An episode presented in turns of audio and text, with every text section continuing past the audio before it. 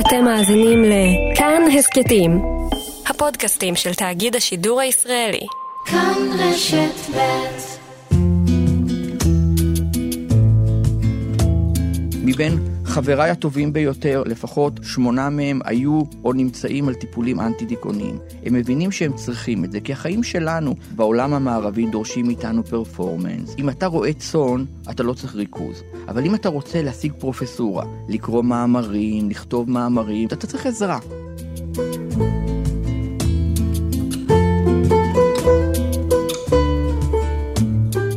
שלום לך, דוקטור צבי פישל, יושב ראש איגוד הפסיכיאטריה בישראל. שלום, שלום. אני מתלבטת על המינוח, על מה אנחנו מדברים. אנחנו מדברים על מחלות נפש, על מחלות רוח, כשאני הייתי קטנה היו אומרים את זה ככה, פגועי נפש, הפרעת נפש. אני מעדיף לקרוא לזה מחלות פסיכיאטריות או מחלות של המוח, מכיוון שכשאתה אומר מחלת נפש, אתה אומר משהו בבן אדם פגום. כשאנחנו אומרים מחלת מוח, אנחנו אומרים למוח של האדם הזה יש איזושהי פגיעה, ואנחנו רוצים לטפל בפגיעה הזאת, כמו שהפגיעה יכולה לתקוף אותו בכליות, או בכבד, או בכלי הדם אה, וכולי, והביטוי יהיה לפי מקום הפגיעה. זה לא מטיל דופי באדם, זה לא מטיל דופי בנפש שלו, במה שאנחנו קוראים נפש שלו, שאין בעצם דבר כזה, זה איזשהו construct אה, שהאנושות יצרה, אבל אין כזה דבר נפש.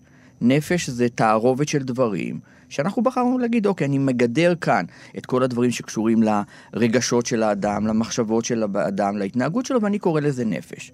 אבל נפש היא מפוזרת, נפש היא מושפעת מהמון דברים, והיא, והיא נגרמת או מתעצבת מהמון גורמים שהבסיס שלהם הוא הבסיס הגנטי, ואחר כך יש תהליכים במהלך החיים שמעצבים את הנפש שלך, או את מה שאנחנו קוראים נפש שלך. אנחנו מדברים על פסיכיאטר, אנחנו מדברים על מחלות, פוגעות במוח, באזור די מפושט. אבל אנחנו מדברים על מחלה. על מחלה. לא על נזק, על מחלה. על מחלה. שמה גורם לה?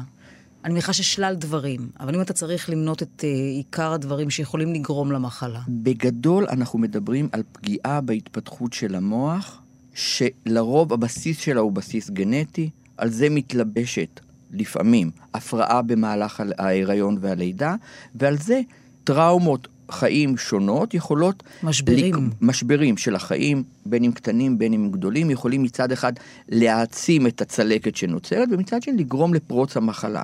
כשיש... כלומר, זה יכול להיות, משבר יכול להיות גם מחולל, אבל הוא גם יכול להתיישב על משהו שכבר קיים ממילא גנטית, בהחלט. או, או טרום ש... לידה. זה כמו שבן אדם מגיע עם התקף לב אחרי שהוא רב עם אשתו. המריבה עם אשתו לא גרמה לו להתקף לב. ההתקף לב קורה בגלל הדיאטה הלא נכונה, בגלל השומנים שמצטברים בכלי הדם והכול. הריב עם אשתו... היה זרז. היה, היה הטריגר, מה, שאנחנו, מה, מה שאנחנו קוראים. אז ברור שצריך לטפל בריב עם אשתו, אבל בעיקר צריך לטפל בכלי הדם שלו. גנטית זו השפעה נרחבת בתחום המחלות הפסיכיאטריות, כי אני ראיתי נתון, והוא די הדהים אותי לגבי סכיזופרניה, שמבחינת שכיחות באוכלוסייה, תגיד לי אם זה נכון, מדובר באחוז באוכלוסייה, אבל אם אתה מסונף גנטית לאותו אדם, אם אתה הבן של אדם שסובל מסכיזופרניה, הסיכוי שלך ללקוט במחלה הוא 12 אחוזים. נכון. זה המון. נכון. כל המחלות הפסיכיאטריות יש להן מרכיב תורשתי מאוד גדול. עכשיו, כשאת אומרת, אנחנו מעלים את הסיכוי פי 12, מ-1% ל-12%, אם יש לך הורה שיש לו סכיזופרניה, או אם יש לך אח שיש לו סכיזופרניה, צריך לזכור אבל שיש 90 אחוז ש, ש, של סיכוי שאין. זאת אומרת, חולה בסכיזופרניה יכול להביא ילדים, ועדיין הילדים שלו יהיו בסיכוי גדול מאוד אה, בריאים. אה, גם אה, מחלה ביפולרית יש לה שכיחות די גדולה. אנחנו רואים למשל בהפרעות קשב וריכוז, אנחנו רואים באספרגר, שיש מרכיבים גנטיים אה, מאוד אה, גדולים. לפעמים אפילו אתה מאבחן את ההורה דרך הילד. ילד שבא לאבחון ואתה מתחיל לשאול שאלות והאבא או האמא אומרים אני בדיוק כזה ולא נעזרתי בשום דבר ואני לא צריך, אה, לא הייתי צריך תרופות ותראה לאן הגעתי. אה, אז ברור שיש כאן איזושהי מועדות. גנטית, שעליה מתלבשים כל מיני דברים. Mm-hmm. אם אני אבוא ואומר לך, תראה, אין דבר כזה באמת מחלת נפש. אני יכולה להגיד, אדם, אתה יודע מה, גם אין אדם שהוא באמת נורמלי. כי נורמלי, בהנחה שנורמלי זה מושלם, או, או רוצה להיות מושלם, אז נורמלי זה אדם שמודע לחלוטין לרגשות שלו ולמחשבות שלו, ואין אדם כזה באמת שיכול להיות מודע באופן טוטאלי לשני האלמנטים האלה. אנחנו גם לא רוצים להגיע למודעות מושלמת. אוקיי, אז אין, אין נורמלי, אבל בגלל שאין נורמלי, גם אין דבר כזה שהוא, אתה יודע, שהוא אה, מחלה פסיכיאטרית.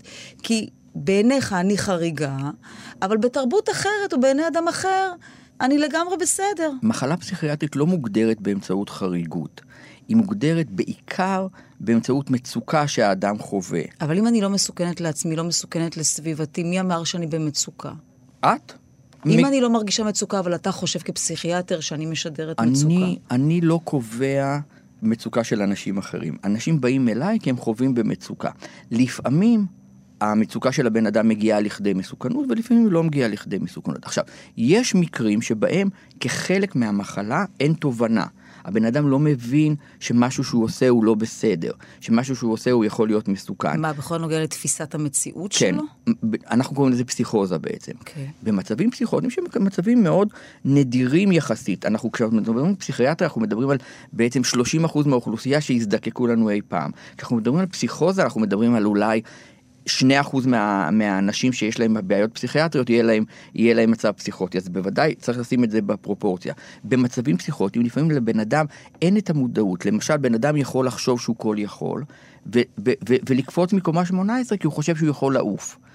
אה, אולי אין לו מצוקה, אבל תהיה לו מצוקה חלילה. והתפקיד שלנו, אם אנחנו מאתרים את זה מספיק בזמן, זה למנוע את המסוכנות הנגרמת בגלל פגיעה מוחית זו או אחרת. אבל מה ההבדל בין האיתור הזה לבין שרלטנות? הרי בעבר הלא מאוד רחוק, הומוסקסואליות נחשבה למחלת נפש. על פי חוק, מחלת נפש. היום אתה לא מעלה דבר כזה בכלל על, על הפרק, זו, זו לא אפשרות בכלל. כלומר, איך אני יודעת... שבסופו של דבר, כשאדם מאובחן כסובל ממחלה פסיכיאטרית, זה לא משום שקל היה לסווג אותו, או אולי מטעמים כלכליים היה קל לסווג אותו, כי יש שלל אה, תרופות שיכולות להתאים לאדם כזה או אחר, ואם אתה מרחיב את ההגדרה של מחלות פסיכיאטריות, הנגזרת היא שיש גם מי שמרוויח. תראי, ברור שחברות תרופות נועדו להרוויח, זה התפקיד שלהם.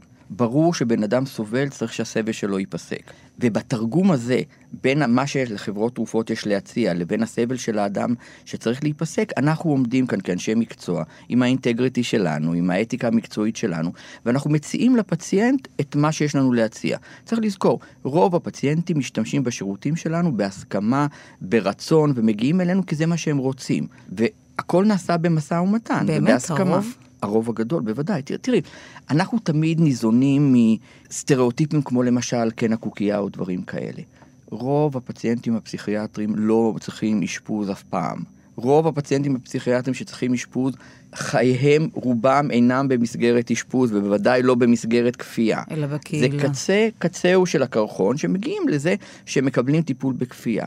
כל השאר מקבלים טיפול בהסכמה. אני חייב לומר לך, מבין חבריי הטובים ביותר, עשרת חבריי הטובים ביותר, לפחות שמונה מהם היו או נמצאים על טיפולים אנטי-דיכאוניים. למה הם עושים את זה? כי הם מבינים שזה עוזר להם לחיים. הם מבינים שהם צריכים את זה, כי החיים שלנו בעולם המערבי דורשים מאיתנו פרפורמנס, דורשים מאיתנו אה, להצליח במקומות שבעבר אולי הם היו פחות נדרשים. אם אתה רואה צאן, אתה לא צריך ריכוז. אבל אם אתה רוצה להשיג פרופסורה, לקרוא מאמרים, לכתוב מאמרים, לעשות מחקרים מאוד מדוקדקים. או סתם לג'נגל בין אלף משימות. או לג'נגל בין אלף משימות. אתה צריך עזרה. החברה מחייבת אותנו להגיע לדברים מסוימים, ויש אנשים שזקוקים לעזרה. עכשיו, את יכולה להגיד לבן אדם... יותר, אז מה ההבדל בין שני אנשים שעל פניו יהיו עם אותו פרופיל, אותו גיל, אה, על פניו מתפקדים, לומדים? למה אחד יזדקק לעזרה שלך ואחד לא? על זה יש הגנטי וה... גם, וגם בתוך ה... אם הפסיכיאטריה מתעסקת בחומרה של, ה... של, של, של, של האדם, mm-hmm. הפסיכולוגיה מתעסקת בתוכנה בעצם, ובתוך התוכנה, למה בן אדם רוצה להגיע ל-X או ל-Y, זו שאלה פסיכולוגית ש... לא, אבל נגיד שנינו נראה תאונת דרכים, ואחד יראה ויגיד, אוי, זה נורא, וימשיך הלאה, ואחד יחווה את זה כטראומה. יש מועדות מסוימת שאנחנו לא תמיד יודעים לאתר אותה מראש, לצערנו. בצבא ניסו לעשות המון מחקרים ולבדוק מי החייל שיהיה מועד להלם קרב ומי החייל שלא יהיה מועד להלם קרב. אין לנו פתרונות כאלה לצערנו עדיין. המוח הוא כל כך מורכב שאי אפשר כל דבר לדעת אה, אה, בתוכו, אבל ברור שיש איזה סוג של מועדות. יש גם אה, דברים של האם אני מוכן לוותר או האם אני הישגי. ההישגיות שלי תוביל אותי לזה שאני אקח את כל מה שאני צריך כדי, כדי להגיע לשם. להגיע לשם. ויש כאלה שיגידו לא. יש כאלה שיגידו לו, הבן שלי בכיתה י' הולך עכשיו לקורס אה, מתמטיקה באוניברסיטה, רוצה להוציא תואר. החבר שלו לא הולך לעשות את זה. הוא לומד בבית ספר אנתרופוסופי, שבוודאי לא מעודדים שם לשום דבר הישגי והכל, אבל הוא, יש לו את ההישגיות שהיא בתוכו. ההישגיות שבתוכו... מה עדיף לנפש האדם? זה לא עדיף לנפש האדם, זה עדיף... מה עדיף לאדם הספציפי? לאדם הספציפי okay. עצמו. זאת אומרת, המטרה שלנו היא לעזור לבן אדם להבין מה הוא רוצה, ומה המחיר שנדרש כדי להגיע לאן שהוא רוצה, ולעזור לו להגיע לשם. בזה אנחנו נמצאים, זה כל, כל המטפלים בבריאות הנפש עוזרים לאדם ל, ל, לממש את עצמו לפי רצונו. מה הסימנים שעל פיהם אני אדע אה, שאני במצוקה? שאני במצוקה כזו שמצריכה התערבות או עזרה של איש מקצוע, וניקח אפילו את נושא הדיכאון. איך אני יודעת שזה לא דכדוך, הוא יכול להתמשך כמה ימים, משהו קרה לי, אני לא מתאוששת, לבין דיכאון קליני שמצריך התערבות של איש מקצוע. תראי, לפעמים אי אפשר לדעת באמת.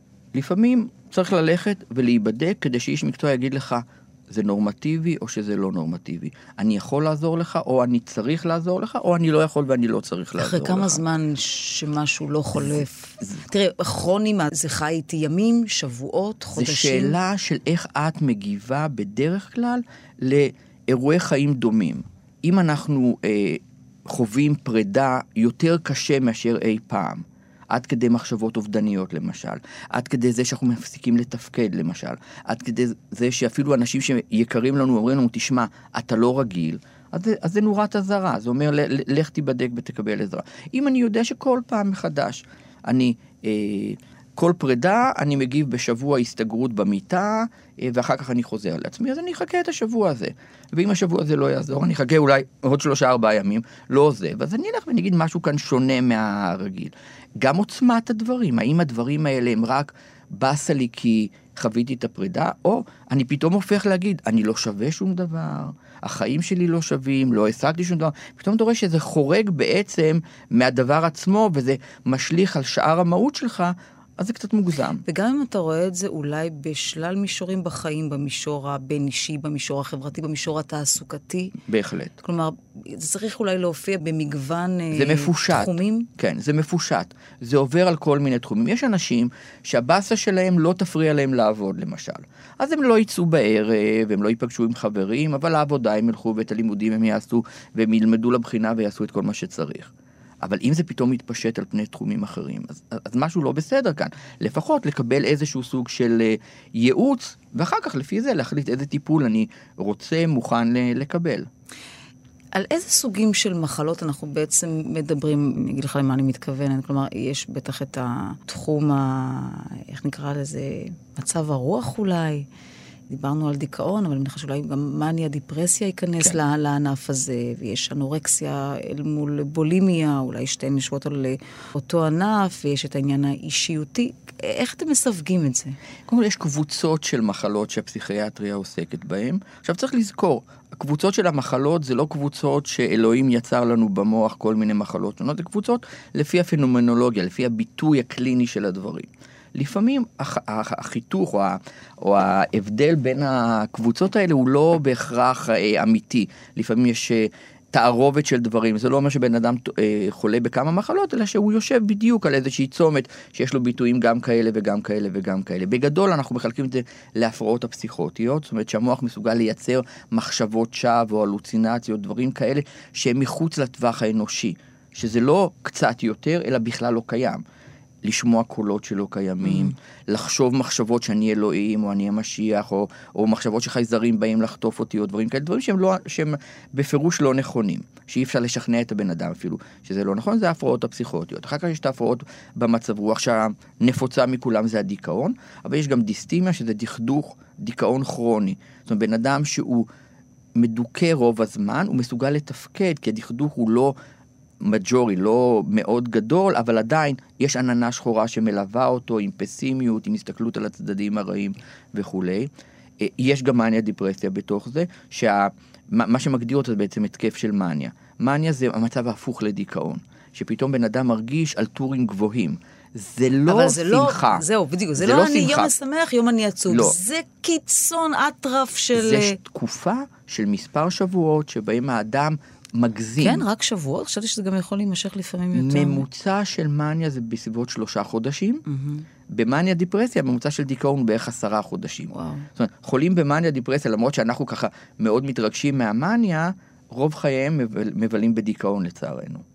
וזה, וזה החלק היותר בעייתי, וצריך לדאוג uh, תמיד אליו ולא, ולא לאפשר לבן אדם להישאר בדיכאון. עכשיו, אז המצב של המאניה, אתה רואה שזה מעבר לשמחה. כולנו יודעים מה זה שמחה. כשקיבלנו 100 במבחן, כשהתקבלנו ללימודי רפואה, כשעשינו... אז איך נראית מניה? מניה זה המחשבות רצות מדי. אתה, אתה כבר לא אפקטיבי. אתה עושה המון דברים, אבל אתה מרגיש שאתה לא מגיע לשום דבר. אתה מנסה לישון ואתה לא מצליח לישון. אין לך מה לעשות בלילה, אתה עושה כאילו כל מיני... פול גז בניוטרל? פול גז בניוטרל. וזה במצבים הקיצוניים זה הופך להיות רגזני. המצב רוח הטוב הופך להיות מצב רוח רגזני, פתיל קצר שכל דבר משגע אותך, עד כדי מצבים קיצוניים של אלימות ורצח ודברים כאלה, שיכולים להיות בזמן של מניה, או כמו שתיארתי קודם, מישהו שחושב שהוא כל יכול ויעשה דברים שהם מסוכנים. יעמוד בפסי הרכבת ויגיד, אני אצליח לעצור את הרכבת החולפת. אז דיברת על המחלות הפסיכוטיות ודיברת על אה, מצב הרוח, או... יש עוד קבוצות. איזה עוד קבוצות? למשל, יש קבוצות של הפרעות חרדה. שזה אה, אה, כל מיני דברים שמתבטאים בתחושות של חרדה שאנחנו מכירים אותם.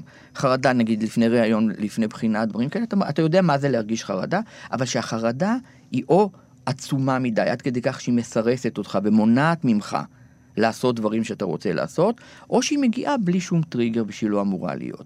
בתוך הסל הזה יש את, אה, מחלת הפאניקה, שזה התקפים של פאניקה, התקפים של חרדה, שבהם האדם חושב שמשהו נורא הולך להיות. או שהוא הולך למות, או שהוא הולך לקבל התקף לב, או להשתגע או דברים כאלה. לרוב האנשים האלה מיד מזיקים אמבולנס ופונים למיון, מגיעים למיון, הכל נרגע. ואז, במקרה הטוב אומרים להם, זה התקף חרדה וכדאי לטפל בזה, במקרה הפחות טוב אומרים להם, אין לך שום דבר, ואז הם הולכים הביתה עד, עד ההתקף הבא, אבל כן יש להם משהו, יש להם מחלת חרדה. בתוך הזה יש גם אה, דאגנות, מה שכולנו, אם ניקח את האימא הפולניה או את הסבתא הפולניה. אבל על בין... ספידים. אבל בדיוק, כן. נמתח קצת את, ה, את הגבולות עד כדי כך. שזה מונע ממנה או מה, מהיקרים לה לעשות דברים. אימא שלא נותנת לילד ללכת לטיול, או לא נותנת לו לצאת בלילה, שמחכה עד שהוא יגיע. עכשיו, תמיד יש תירוצים. היא אוהבת יותר, היא, היא, היא מבינה יותר, אז מה אם היא קצת מפחדת וכולי. אבל יש לזה משמעות גם כלפי הדור הבא או, או, או, או הסובבים. Mm-hmm. קבוצות, קבוצות אחרות שיש, את דיברת על הפרעות אכילה למשל, כן. הפרעות אכילה בהחלט, אה, זה, זה, זה תופעות שהולכות וגדלות כי יש משהו כנראה חברתי שמשפיע על זה. האידיאל של מה זה יפה, ברגע שהוא גם יכול להיות מסוכן, הוא נורא בעייתי. והרצון להיות מושלם, יפה, במראה. אז כולם מכירים את הנורקסיה. מעניין, כלומר, אתה רואה את הענף הזה כמשהו שנמצא בסוג של התרחבות והתפשטות. כן. נוכח מודלים של יופי, סביבתיים, תרבותיים. בהחלט. אני חושב שכאן התקשורת בעצם מלבה את זה ברמה הזאת ש... כשיש דוגמניות שכולם רואים אותן, אתה רואה אותן בטלוויזיה, אתה רואה אותן ברדיו, אז תחשבו, לפני 50 שנה לא הייתה טלוויזיה, לא היה רדיו, מעטים קראו עיתון, אבל בעיתון ראו... בעיקר לא היה מחשב. ולא היה מחשב כן. כמובן, ולא היו רשתות חברתיות, אז המודל הזה פחות התפשט. אבל ברגע שפתאום כולם רואים, ויש אידיאלים, הסדרות האמריקאיות הכניסו לנו נורמות mm-hmm. בכל דבר בחיים שלנו. אחד מהם זה מה זה להיראות יפה. השני זה גם מה זה מימוש עצמי, איך עושים חתונה, איך מציעים נישואין, כל מיני דברים מאוד רומנטיים, שזה סבבה, אבל זה, אתה, אתה, אתה מרגיש שאם אתה לא עושה את זה, אז אתה לא בסדר. זה לוקח אותנו למקומות שבמקרים מסוימים זה סתם יכול להיות מלחיץ או פתטי, במקרים אחרים זה מסוכן. יש גם במקביל מחלות שהן בנסיגה. מבחינה מספרית? יש הפרעות, למשל... כי נתת דוגמה עכשיו למחלות שאתה מזהה אותן כמתרחבות, מתפשטות. יש כאלה שהן בנסיגה? יש מחלות... אה, או הפרעות שקראנו להן בעבר, או אנחנו עדיין קוראים להן, והפחות נפוצות, הפרעות דיסוציאטיביות והפרעות קונברסיביות, שזה מצבים שבהם הבן אדם חווה אה, איזושהי פגיעה גופנית באחד החושים, למשל שיתוק, אני לא מרגיש, אני לא רואה, או דברים כאלה. פגיעה אמיתית, אבל אתה מדבר על משהו ממשי? אני מדבר על זה שהוא חווה... הוא מרגיש את זה, או שזה באמת הוא... קיים ועל זה לא, מתלבש עוד משהו? לא, הוא מרגיש את זה וזה לא קיים. אוקיי. הוא מרגיש את זה וזה לא קיים. זה היה קיים בתחילת המאה ה-20, כשהקונפליקטים המוסריים היו מאוד חזקים. ולכן בן אדם, למשל, בחורה צעירה שהרגישה צורך לאונן, שיתקה את היד שלה. היד שלה השתתקה כדי לא לממש את הדחף האסור. מה שאסור. את מה שאסור. ראיתי דברים שאסור לי לראות, למשל את ההורים במיטה או משהו כזה. אז אני לא רואה? מיד אני עיוור ואני לא רואה.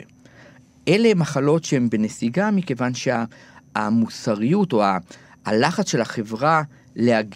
למנוע דברים יורד. היום מותר כבר כמעט הכל, אז אתה כבר לא נמצא בתוך ה...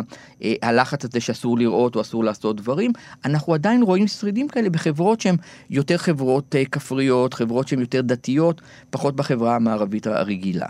אני רק אומר למי שמצטרף אלינו עכשיו, שאנחנו משוחחים עם דוקטור צבי פישל, הוא יושב ראש איגוד הפסיכיאטריה בישראל, ואנחנו מדברים איתו על תחום אה, המחלות הפסיכיאטריות. יותר נשים, יותר גברים, תלוי מה. יש מחלות שהן שוות ערך, למשל סקיזופרניה, 50-50. יש מחלות שהן יותר נפוצות בנשים, למשל הפרעות אכילה, יותר נפוצות בנשים פי כמה, גם דיכאון יותר נפוץ בנשים. אם אנחנו מדברים על זה שבערך 20% מהנשים יהיה להם דיכאון, אנחנו מדברים על 10% מהגברים שיהיה להם דיכאון. מצד שני, אה, למשל, שימוש באלכוהול, שימוש בסמים יותר נפוץ אצל התמכרות. יותר נפוץ אצל, אה, אצל גברים. גברים. אישיות אנטי-סוציאלית יותר נפוץ אצל אה, גברים. עכשיו, למה זה קורה? זה קורה כנראה כי הביטוי של אותה הפרעה יכול ללבוש פעם אחת צורה יותר קלה אולי של דיכאון אצל נשים, ואולי אצל גבר הדיכאון או החוסר לגיטימציה לחוות דיכאון יגרום לו ללכת ולהשתמש בסמים או להשתמש באלכוהול כדי למצוא מזור לכאב שלו ולמצוקה שלו, וזה יהיה הפוקוס ב, אה, בתמונה שלו. גם במחלקות אשפוז למשל, אם אנחנו, אמרתי למשל שסכיזופרניה היא מחלה שהיא שוות אה, שכיחות 50-50. בגברים ונשים, אבל, אבל גברים מתאשפזים פי שניים. למה? כי גברים יותר מסוכנים. כי כשזה קורה, כי כשיש להם הם התקף, מסוכנים לעצמם. ולכן יותר? צריכים לאשפז אותם יותר. בגלל הפיזיות? בגלל הפיזיות, בגלל האגרסיביות, בגלל הביטוי של דברים. אם אישה שתחשוב שהיא אה, אה, משיח, תלך ותברך את האנשים, גבר אולי כשיחשוב שהוא משיח, ילך להשפיט אנשים ויהיה... אה, יכפה את. את עצמו עליהם, בדיוק. אז לכן הצורך באשפוז, ההתקף הוא אותו התקף, המחלה היא אותה מחלה, אבל הצורך באשפוז יהיה יותר גדול אצל גברים. היום גם יותר מקובל להתחיל לאבחן בגיל צעיר יותר, כלומר, אני אקרא לזה טיפול רגשי. היום אתה רואה הרבה ילדים שמגיל מאוד צעיר, שלוש, אולי, אולי קודם, אתה, אתה תגיד שכבר, אומר הרופא, אולי שווה ללכת לטיפול שיווסת רגשית, שירגיע, שטיפה ייתן כלים לילד להתמודד. היום יש לנו יותר רגישות ונגישות לאנשים בגיל, החל מאחרי הלידה בעצם. אם, מאחרי הלידה. אם אישה שיולדת, אה, צוות מחלקת יולדות בבית החולים רואה שמשהו לא בסדר, משהו באינטראקציה שלה עם הילד הוא בעייתי, מיד קוראים לפסיכיאטר שיבוא ויבדוק. אבל וייתן- בא. וייתן את דעתו, כשאז בעצם הקומפלקס שאנחנו מטפלים בו זה אם-תינוק. יש... אה, מה, מה התינוק מקבל יש בטיפול הזה? פסיכיאטריה בגיל... התינוק מקבל את ה remodeling ואת העניין של החינוך אה, של ה... או, אה, או לתת הרגלים לאימא, איך בעצם לפנות לתינוק ואיך להיות רגישה אליו. מבלי שזה יזיק לו? מבלי שזה יזיק לו. אוקיי. בדיוק. ואז יש את הרגישות הזאת. לפעמים יש אה, ילדים קטנים עם בעיות באכילה, או בעיות בשינה. אתה אומר, אוקיי, צריך, צריך כאן לבדוק מה עושים ואיך בעצם להנחות את ההורים, איך להתנהג ואיך להגיב לילד שצורח באמצע הלילה. ללכת אליו, לא ללכת אליו, כמה זמן לתת לו לבכות לפני שהולכים אליו וכולי. זה, זה, זה, זה, זה, בגיל, זה בגיל הצעיר. אחר כך אנחנו רגישים בחברות בעצם. מתי הילד מתחיל לתקשר, לחייך. מתי הילד מדבר עם, מתחיל לדבר את המילים הראשונות שלו, איך הוא מתנהג בגן. האם, האם הוא נסוג, האם, האם, האם אה, ילדים אחרים מציקים לו, האם יש לו איזה שהם מצוקות שצריך לעזור, פרידה מה, מההורים בבוקר. ואלה דברים שאתה יודע שאם תדע לאתר אותם כאיש מקצוע אה, בגיל צעיר, או צעיר מאוד, כי גיל גן זה גיל צעיר מאוד, הילד הזה, יהיו לו כלים כדי לא להזדקק לעזרה שלך בהמשך. בהמשך, בהחלט. זה אתה יכול לומר בוודאות, או שברגע שאיתרת, כל החיים צריך לנטר. לפעמים זה יופיע בעצימות כזו, לפעמים בעצימות פחותה. אבל גם הוא וגם. יצטרך עזרה כל הזמן. גם וגם. זה ברור שיש כאלה שיצטרכו ליווי, וזה בסדר אם הם צריכים ליווי. אם, אם, באמצעות ליווי אתה יכול לעזור לבן אדם לחיות טוב. ההורים, אני מניחה שזה גם עניין של סטיגמה וסטריאוטיפים, שברגע שאתה מתחיל את המסלול הזה אצל הפסיכיאטר, אתה כבר לא תצא משם. כלומר, אם תיקח כבר את הילד, מהמסלול הזה הוא כבר לא יצא. צריך לזכור הרבה מאוד, אם אתה הולך בדיעבד לבן אדם שמגיע אליך בגיל 20 או 30, אתה הולך בדיעבד, אתה רואה שהרבה מאוד דברים היו קיימים כבר קודם. אם מגיע מישהו עם חרדה חברתית, רוצה ללכת ללמוד משפטים ולא מסוגל לחשוב על עצמו שהוא יעמוד בבית משפט וידבר, כי הוא לא מסוגל לדבר בפני קהל. אבל למה זה שייך לתחום שלך? כי זה ולא... חרדה. כי זה חרדה, ואז, הט... ואז השאלה היא בעצם מה הטיפול. אז הטיפול יכול להיות טיפול התנהגותי, קבוצות של חרדה חברתית יש להם הצלחה מאוד יפה, או לפעמים צריך עזרה בטיפול, ב...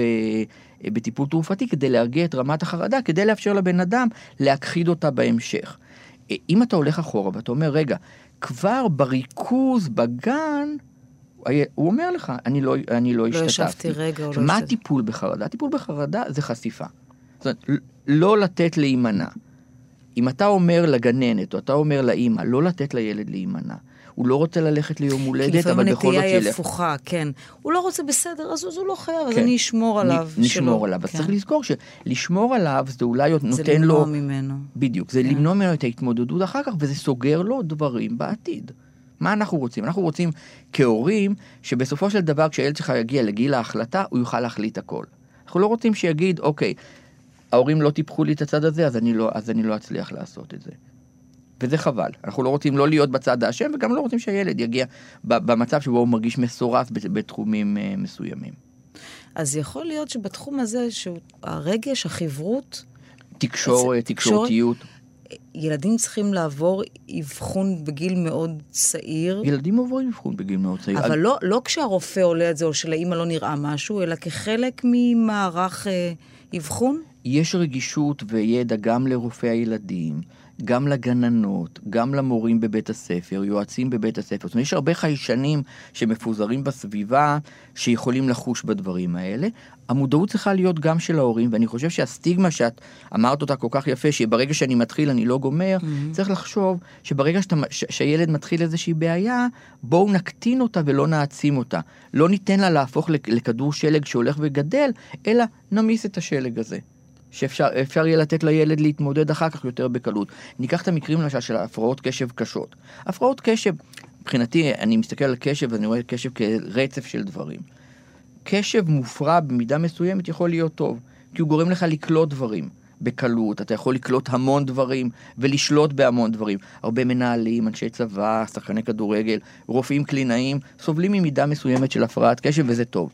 אבל יש מקרים שבהם הפרעת הקשב גורמת לילד להפריע בכיתה, להיות ילד דחוי, לגרום לזה שהמורה יסלק אותו מהכיתה, אולי ישלחו אותו לכיתות טיפוליות, לא בגלל שהאינטליגנציה שלו, יכולת הלמידה שלו, לא מאובחן, אלא כן. בגלל שהוא לא מאובחן נכון.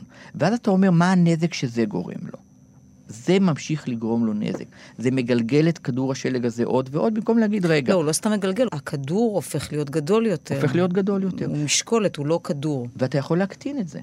אתה יכול להקטין את זה, א', על ידי לחשוב האם יש מסגרות יותר נכונות לבן אדם, למשל כיתות יותר קטנות, מסגרות עם פחות רעש, פחות אה, גירויים סביבתיים שיכולים מאוד אה, להפריע, ועד טיפול תרופתי אם צריך בריטלין וסוגיו, mm-hmm. כדי לעזור לילד להתרכז, ואז הילד חוזר לחיק הקהילה שלו, חיק העמיתים שלו, בצורה שהיא יותר טובה, ילדים יכולים לסבול אותו. עוד נגיע לעניין הסטריאוטיפ, אבל אני רוצה לשאול אותך, כשאדם מאובחן כחולה במחלה פסיכיאטרית, זה משהו ש... מה אומרת הסטטיסטיקה? ילווה אותו כל החיים, יהיה איתו לפרק זמן מסוים, אולי תלוי במחלה בעצם, הוא יזדקק כל חייו לתרופות, או יהיו תקופות שבהן הוא יוכל להתנתק מהן. זה כל כך שונה שנורא קשה לעשות הכללה. החל מהמחלות הקשות של הפסיכיאטריה, כמו סכיזופרניה ובייפולר, שבהם לרוב אתה חושב שהבן אדם יצטרך טיפול לאורך זמן, או לפחות מעקב רציף כדי לאתר סימנים ראשונים של מחלה או של התקף, כדי לתת לו את, הטיפול הנכון, כדי למנוע אחר כך את הנזקים. לפעמים יש מצבים של אה, חרדות, שבהם הטיפול הוא בדיוק לאפשר לבן אדם להתמודד עם הדברים, וברגע שאתה מתמודד, החרדה יורדת. אם אני מפחד ממעלית, אני אכנס למעלית עוד ועוד, וגם אם אני אחטוף התקף פאניקה בתוך המעלית, אני לא אצא, המוח מפרש את זה שאין סכנה, והוא יוריד את החרדה, והחרדה תרד לי, ואז אני לא אצטרך שום, אה, שום טיפול בעצם להמשך. לא, לא בהכרח. היא לא תחזור. לא בהכרח. אם אני יודע להתמודד עם החרדה, מה שמחזק את החרדה זה ההימנעות. ככל שאני אמנע יותר, החרדה תהיה יותר גדולה, ואז היא תחזור. אם אני לא אמנע ואני אלמד כלים שלא להימנע לא רק במעלית, אני אכליל את זה אחר כך על הופעה בפני קהל, ועל ג'וקים, ועל אה, חושך או מקומות הומי אדם. אז זו הדוגמה למשהו שיכול להימנע, אבל אם אני סובלת מדיכאון... אם את סובלת מדיכאון, זו שאלה של מידה. וזו שאלה של כמות, ושאלה של מה איכות הטריגר, ושאלה של כמה זמן בעצם את סובלת מהדיכאון. יכול להיות שבן אדם יש לו התקף דיכאוני אחד, והבא בתור יהיה בעוד עשר שנים. אז בן אדם יגיד, לא שווה אבל לי. אבל השאיפה שלך כרופא היא לרפא אותי? זה אפשרי? או למתן? לצערי, הרפואה ככלל, למרות השם שלה, לא מרפאה.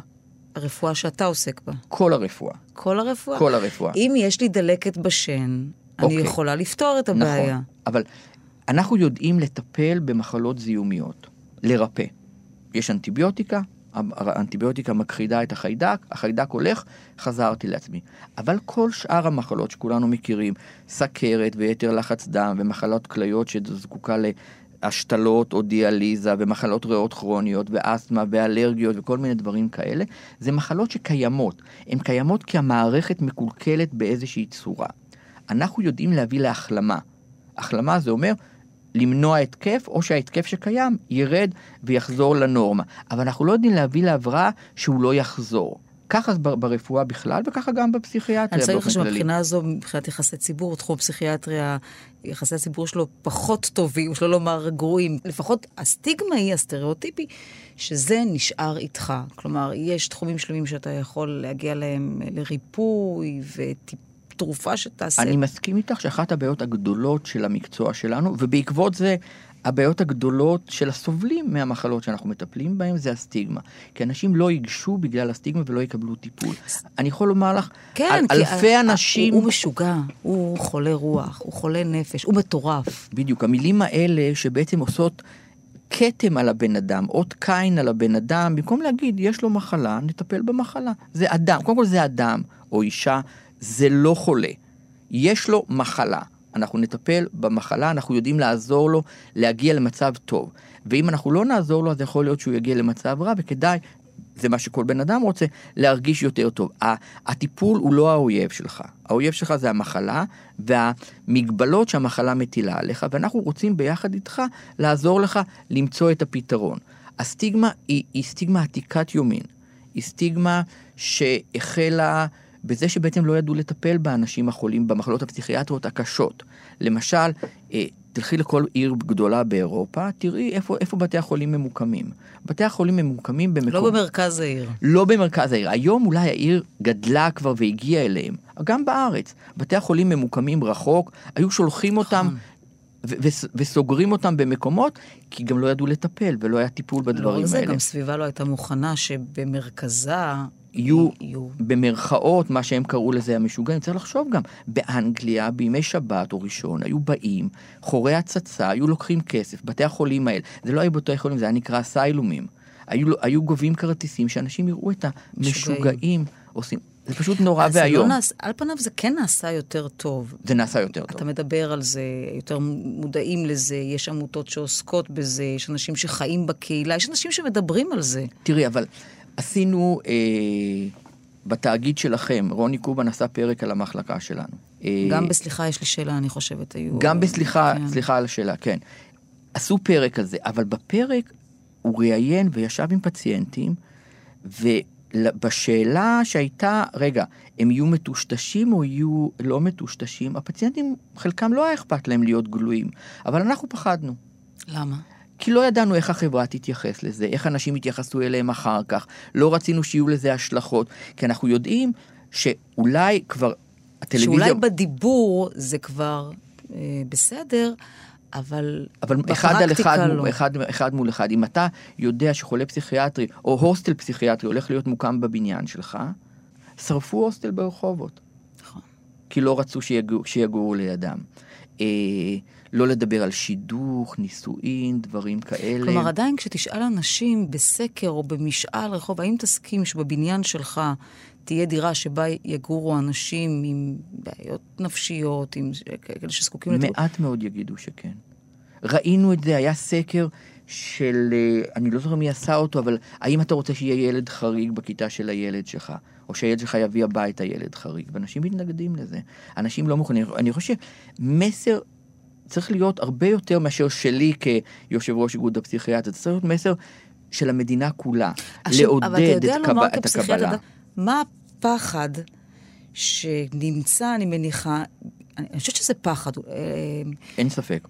אה, מעצם הקרבה לאדם כזה, מה, אה, זה ישפיע עליי? זה הכל. הוא יכול, הוא יכול לאיים עליי באיזשהו אופן? הוא יכול לתקוף אותי, זה ישפיע עליי. אני, אני, אני, אני לא יודע איך להתמודד עם הדברים האלה. תסתכלי, תשמע, אבל יבואו ויגידו לך, כן, היו מקרים, כמו אותו מקרה בבאר שבע, של אדם שיורד עם שקית זבל למטה, תוקף אותו שכן עם סכין ורוצח אותו, ומסתבר שלאותו שכן עם סכין יש היסטוריה רפואית כזו שמסבירה למה הוא היה במצב אה, מעורער שהוביל אותו לתקיפה. אוקיי, אתה... כלומר, על כל מקרה של שילוב אני- בקהילה, אני יכולה אולי להביא לך מקרה אחר שיסביר למה אנשים לא. באמת מפחדים. אני לא יכולה? לא, לא על כל מקרה. וזה בדיוק העניין. כשיש מקרה של בן אדם פסיכוטי שעושה איזושהי עבירה, כולנו זוכרים את המקרה הזה. אבל כשזה מקרה של אדם לא פסיכוטי, אנחנו לא זוכרים. אנחנו לא זוכרים את זה שרצח את אשתו, ואת זה שרצח על מקום חנייה, ואנחנו פחות זוכרים אה, אנשים שרוצחים על רקע של אה, כבוד בלי המשפחה. רקע של מחלה פסיכיאטרית. בלי רקע של מחלה פסיכיאטרית. ככלל, רוב האנשים במחלות פסיכיאטריות לא יהיו אף פעם אלימים ולא קרה להם אף פעם שום מקרה של אלימות. אם אנחנו לוקחים את קצה קצהו של הקרחון, החולים עם המחלות הקשות, במצבים הקשים, שאז הם יכולים להיות קצת יותר אלימים מאשר החברה כולה, אז זה בדיוק הזמן שבהם האנשים האלה מתאשפזים, מקבלים טיפול ויוצאים החוצה. התוספת של האלימות לחולי נפש היא מאוד קטנה. אבל אני, אני חייב לומר ש-90% ממקרי האלימות באוכלוסייה, אולי אפילו יותר, לא קשורים בכלל למחלות נפש, אלא קשורים לתפיסות עולם, קשורים לסמים, אלכוהול. זה המקרים שבהם אנחנו אה, נחשפים יותר ויותר אה, לאלימות. אה, הפחד הוא כי אתה, אתה לא מבין את זה, אתה לא יודע איך להתנהג. במקום להתנהג זה פה טבעי. מגיעים אליי סטודנטים לרפואה למחלקה, ואני אומר להם, תראו, אתם תסתובבו במחלקה, אז יכול להיות שמישהו ייגש אליכם ויבקש סיגריה. יכול להיות שמישהו ייגש אלייך ויבקש ממך מספר טלפון. תתנהגי כמו שאת מת- מתנהגת לא בחוף. באימה. בחוף. בחוף בא מישהו רוצה ממך טלפון, מה את אומרת? לא, את אומרת תעוף מכאן, תגידי לו תעוף מכאן, זה בסדר. זה, הם בני אדם, כולנו בני אדם. מצאת חן בעיניו, רצה משהו, בסדר, לא, לא מתאים, תשימי את הגבול, זה בסדר. אל, אל תחשוש. החשש מוביל להתנהגויות שבהן אתה מתרחק. אתה רואה מישהו מדבר אל אלוהים ברחוב ואתה עובר את הכביש. זה לא בסדר, זה מעליב, זה מסר לא נכון לילדים שלך, זה מסר לא נכון לאחרים. אה, אנחנו משוחחים עם דוקטור צבי פישל, הוא יושב ראש ארגון הפסיכיאטריה בישראל. ואנחנו מדברים הרבה על, גם על סטריאוטיפ וגם על סטיגמה. אני חושבת שגם אתם סובלים, אתם הפסיכיאטרים, אולי אפילו ביתר שאת בשנים האחרונות, כשעולה בצורה תכופה הדיון על אשפוז כפוי ועל קשירה, איכשהו בסידור שלנו, של שחור ולבן, כי ככה אנחנו מדברים בדרך כלל בתקשורת, אתם הרעים שמצדדים באשפוזים כפויים נכון. ובקשירות מיותרות, ויש את החולים ואת מי שעומדים על זכויותיהם, עורכי דין, בני משפחה שנלחמים בכם. בשנים האחרונות כל מה שאני עסוק זה לאחות את הקרע הזה. ולהראות שבעצם כולנו... אבל, אבל הייתה מציאות של אשפוז יתר בכפייה, אני, בקשירות? אני, אני מיד אתייחס לזה. אה, אנ- אנחנו, אנחנו עובדים כדי לאחות את הקרע הזה וכדי להבין שכולנו ביחד לא- למען אותה מטרה, שיפור המערכת הפסיכיאטרית במדינת ישראל. אני חושב שהמערכת הזאת היא מוזנחת כבר שנים רבות. כל מיני צידוקים שנתנו אבותיי למקצוע וצידוקים שנתנו שרי בריאות ושרי אוצר וראשי ממשלה, למה בעצם מזניחים את הפסיכיאטריה. למה? אבל, למה הם אומרים? הרפורמה, תכף זה ייכנס, ואז הקופות יהיו אחראיות וישפרו את כל הדברים והכל, והנה נכנסה הרפורמה, והדברים לא השתפרו, לא השתפרו כי היא לא, היא לא תוקצבה מספיק. אנחנו יודעים שיש כאן דברים שצריך לעשות, לעשות שינויים, אבל אם אני אגיד לך את האמת, זה הסטיגמה. הסטיגמה כי מזלזלים בחולי הנפש, מזלזלים בחולים הפסיכיאטרים, אה, והחולים גם לא, לא יצאו להפגין.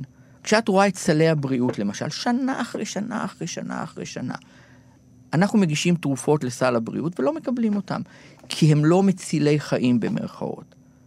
תאמיני לי, זה מציל אני חיים. מניחה שגם בתחום התרומות, כלומר, תורם ירצה לראות את שמו במחלקה לטיפול נמרץ לב, אבל לא אצלכם. נכון. איזה בית חולים פסיכיאטרי את מכירה שקרוי על שם בן אדם שחי במאה השנים האחרונות? אף אחד. אף אחד, כי אף אחד לא מוכן. כי, אבל כל בית חולים כללי אחר, שמיר, רבין, גולדה, מאיר, סורוקה, כולם קרויים על שם שרי בריאות, ראשי ממשלה אה, וכולי. אף אחד לא ירצה שיקראו בית חולים פסיכיאטרי על שמו. למה? זה סטיגמה, זאת הסטיגמה. עכשיו, אני, אני לא אתחמק מהשאלה שאמרת, על אשפוז כפוי. שאמרת קודם. המערכת הדלה הזאת... מכות חשמל. אני, אני, אני שמה פשוט בסל אחד את כל מה בדיוק, שנתפס אבל אני אפריד את, את הדברים, לאיום ונורא, אני אפריד את ולא, הדברים האלה ולא שאת יעיל. בהכרח. אני אפריד את הדברים האלה שאת אומרת, ואני אתייחס לכל אחד מהם, כי אני חושב שזה מאוד חשוב ש- ש- ש- ש- שהציבור יבין בעצם. אה, המערכת הדלה הזאת צריכה להתמודד. היא צריכה להתמודד עם זה שאנחנו לוקחים את החולים במצבים הקשים, בתקופות הכי קשות שלהם, עם המחלות הכי קשות שלהם, וכשאתה מוסיף לזה עוד תערובת של סמים, נייס גאי וכזה, ומגיעים מאוד אלימים, ואז אתה צריך להחליט איך אתה מתמודד עם זה. כשאתה בלילה נמצא, שני אנשי צוות נמצאים בלילה, עם מחלקה ששני שני חולים, מספיק שני חולים סוערים, אחת מאנית הולכת ומאירה את כל המחלקה, והשני בא ודופק לך אה, על הכיסאות והשולחנות ורוצה להרוס את, ה, את, את, את, את, את, את הזגוגיות במחלקה, אתה צריך להחליט איך אתה מתמודד עם זה, כשאתה שניים. אז אתה יכול להחליט ש, שאתה לא עושה כלום, ואז תוך דקה כל המחלקה מתעוררת, רעש נוראי, החולים סובלים מזה, כל החולים סובלים מזה ולא רוצים לבוא כי מגיע להם קצת סביבה יותר שקטה כדי להירגע ולהחלים, או שאתה אומר, אין לי ברירה, אני אלך ואני אשים מישהו מהם בבידוד. כדי להרגיע את הרוחות. ואז בבידוד, אם יש לך בידוד, במקרה הטוב, ואם אין לך בידוד, אז אתה מכניס אותו לחדר, אבל הוא עדיין ממשיך לעשות רעש וזה, ואז אתה בא ומנסה להרגיע אותו והוא תוקף אותך. עכשיו, בזמן שאתה בא ומנסה להרגיע אותו, האחות שאיתך אחראית כרגע על 40 חולים לבד, שאולי כבר מתחילים להתעורר ולעשות רעש. מה אתה יכול לעשות? מה אתה יכול לעשות? לפעמים אין לך ברירה, ואתה צריך להגביל חולה כדי, כדי להיות מסוגל להתמודד עם זה. האם היו כאן הגבלות שהיו מוגזמות? ברור שכשאתה נוקט באיזשהו כלי יותר ויותר, היד יותר כן. קלה על ההדק. אין ספק שהיד יותר קלה, הייתה יותר קלה על ההדק במקרים מסוימים. אין ספק. והיום יש יותר מודעות ויותר שקיפות. וירדנו מאוד יפה ואנחנו מרוצים מזה. לצערי אנחנו עדיין... אבל מה שאתה אומר לי בעצם, בואי, אל תפנטזי על מציאות אחרת. אם המציאות היא עדיין של שני מטפלים, אנשי צוות במחלקה, זה מה שיקרה כן. ותפסיקי להעמיד פנים. נכון. אנחנו okay. אוקיי? כרגע סופגים, המערכת סופגת הרבה מאוד אלימות. יש עלייה באלימות במקביל לירידה בהגבלות. אנחנו, אני, אני חייב לומר, ויסלחו לי כל, כל, כל עמיתי, אני, אני מוכן לספוג, לספוג את זה. שיהיה אלימות כלפיי ולא כלפי, אה, ו, ו, ו, ופחות קשירה של חולה. Mm-hmm. אני מוכן לספוג את זה, אבל לא לאורך זמן, ואני לא רוצה לספוג את זה על, על, על, על האנשים שאני אחראי אליהם. אני רוצה שהמערכת תדע שהגיע הזמן לשנות אותה ול, ו, ולעשות העדפה מתקנת על 20 שנה של, אה, ש, ש, של הזנחה. 20 שנה של הזנחה. ואנשים אומרים לי, כחלון ישב איתי ואמר לי, העברתי לך מיליארד שקלים. אני אומר לו, לא עברו מיליארד שקלים. הוא אומר, אתמול, אתמול העברתי, אני מברר, שום דבר, לא עבר מיליארד שקלים. מה זה אומר? א', אני לא יודע איפה המיליארד שקלים האלה נמצאים. עד היום. עד היום okay. אני לא יודע, אוקיי. וזה המיליארד השני שהוא טוען שהוא, טוען שהוא העביר. אבל ב', אני, אני אומר, הוא מודע לזה שמיליארד שקלים זה הסכום ההתחלתי כדי לפתור את הבעיות בפסיכיאטריה, ועל זה אנחנו מדברים. Mm-hmm. אנחנו מדברים על מיליארד שקלים שחצי מהם צריך להיות לבינוי, להקים מחלקות חדשות, ועוד מיליארד, ועוד חצי מיליארד להוסיף תקנים ולעודד אנשים להגיע למקצוע מכל המקצועות, פסיכיאטריה, עובדי, אה, עובדי סיעוד, עובדים סוציאליים, מרפאים בעיסוק, פסיכולוגים וכולי, כדי שנוכל לתת שירות יותר נכון ויותר טוב. עכשיו, את דיברת על אשפוז כפוי. אחרי, אחרי הקשירות דיברת גם על אשפוז כפוי. אשפוז כפוי הוא אמצעי שבו אם אין לך ברירה, אתה מאשפז את האדם כדי למנוע ממנו להיות מסוכן לעצמו או לאחרים. Mm. זה הקריטריונים. אני, אני רואה את האנשים האלה יום-יום במחלקה שלי. אני רואה אותם, אני רואה איך, איך הם מתחילים באשפוז כפוי, ותוך שבוע, שבועיים הם החברים הכי טובים שם, וכולם מודים לנו שאשפזנו אותם ומנענו מהם לעשות שטויות. זה נכון שיש פרק זמן בחיים שבו אתה נמצא בכפייה. אם מישהו בעולם ימצא פתרון אחר, אנחנו נעשה ונשמח ללכת לפתרון אחר. אבל מה הפתרונות האחרים שיש בעולם? אחד הפתרונות זה להשאיר אותם ברחוב שיהיו הומלסים ויזיקו לסביבה, ופתרון שני בארצות הברית הם בבתי סוהר. Mm. אמר, היה כאן אה, יושב ראש איגוד הפסיכיאטריה האמריקאי, ואמר שראש הרשות לה, של בתי הסוהר אמר לו, אני מנהל את בית החולים הפסיכיאטרי הכי גדול בעולם. כי הוא מטפל, כי האנשים שלא מאשפזים אותם בכפייה ולא מטפלים בהם, הולכים לבית סוהר כי הם עשו עבירות. כי הם עשו עבירות החל מקלות ודרך דרך, uh, חמורות. האם זה מה שאנחנו רוצים? שהחולים שלנו יהיו, יהיו בבית סוהר ולא יטופלו? אני רוצה שאם מישהו שיקר לי חולה, שיקבל טיפול. אני לא רוצה שילך לבית סוהר. אני רוצה לשאול אותך, כי ממש נגמר לנו הזמן, למה אתה במקצוע? אני שואלת את זה כי אני במשפחה שבה שני ההורים עוסקים במקצוע, פסיכיאטריה. ואני לא מבינה עד היום למה. והרבה שנים ביליתי באברבנל, במובן זה שבאתי למקום העבודה של אבא. אבא פסיכיאטר שם, העולם הזה לא זר לי. ואני לא מבינה למה, אני לא כל כך מבינה איך, איך אפשר, כי זה, זה דורש תעצומות אה, נפש מאוד מאוד אה, גדולות. והטיפול הזה היומיומי באנשים ובנפשם הוא קשה. נכון, הוא קשה. אה, תראה, יש המון סיבות שמובילות בן אדם לבחור במקצוע. מבחינתי, אני אוהב את החולים שלי. זה יכול להגיד רופא איתם. בכל ענף. אני, אני מתחבר אליהם והם מתחברים אליי בצורה בלתי אמצעית שלא קורית במקצועות אחרים. אתה לא יכול לשבת עם פציינט ולהרגיש את הקרבה שאתה מרגיש בפסיכיאטריה. אתה, ברוב המקצועות אתה יושב, אתה עם חלוק לבן, עם סטטוסקופ, אתה יושב מעבר לשולחן.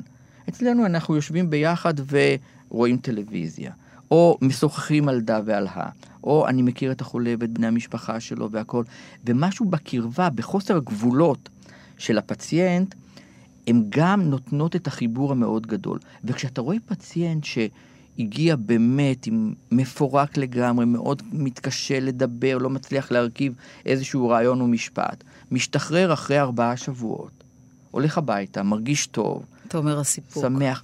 הסיפוק הזה הוא סיפוק שאין כמוהו. יכול להיות פסיכיאטר שבעצמו זקוק לעזרה? ללא ספק. ללא ספק. תשמעי, אנחנו דיברנו על זה... שבו שמודה, גם אני זקוק לעזרה, אבל יכול להמשיך לטפל באחרים? בוודאי. אין לי ספק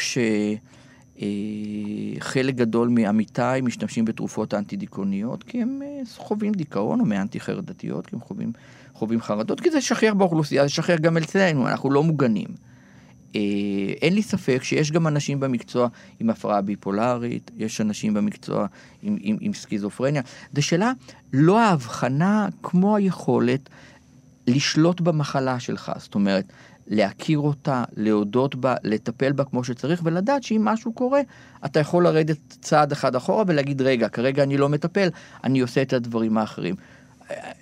עולה לי אסוציאציה של ראש ממשלת אה, נורבגיה לפני עשר שנים, משהו כזה, הודיע בנאום לאומה, אני בדיכאון, אני עכשיו יוצא לשבועיים חופשת מחלה, יחליף אותי סגני, ובעוד שבועיים אני חוזר. זה בסדר, הוא, הוא המשיך להיות ראש ממשלה, חזר להיות ראש ממשלה, המשיך להיות ראש ממשלה. יש גם דוגמאות אחרות של מנחם בגין, שפרש, לא יכול היה לעמוד. ש, ש, שהיה לו קשה, אבל, אבל לפני שהוא פרש, הוא היה הרבה שנים. וצ'רצ'יל, שהיה כנראה ביפולרי, ו- ו- ו- ו- ואולי בזכות זה ניצח את מלחמת העולם השנייה. זה לא רק רע, זאת אומרת, אני, אני חושב שהמסר שצריך לצאת מפה הוא זה שכשבן אדם זקוק לטיפול, שיפנה לטיפול, כי יש טיפולים טובים שיכולים לעזור לו, טיפולים ביולוגיים, תרופות mm-hmm. וכולי, וגם טיפולים פסיכולוגיים וטיפולים סוציאליים, שבהחלט יכולים להביא אותך למצב אחר, לעזור לך ולמשפחה שלך. אני חושבת שבנקודה האופטימית אה, הזו ובמסר החיובי הזה אנחנו נסיים. אני מאוד מודה לך, דוקטור צבי רבה. פישל, אה, יושב ראש איגוד הפסיכיאטריה בישראל, ונודה גם לעורכת אלה יגן, על הטכנאי ראובן מן, ותודה לכם שהייתם איתנו. שבת שלום.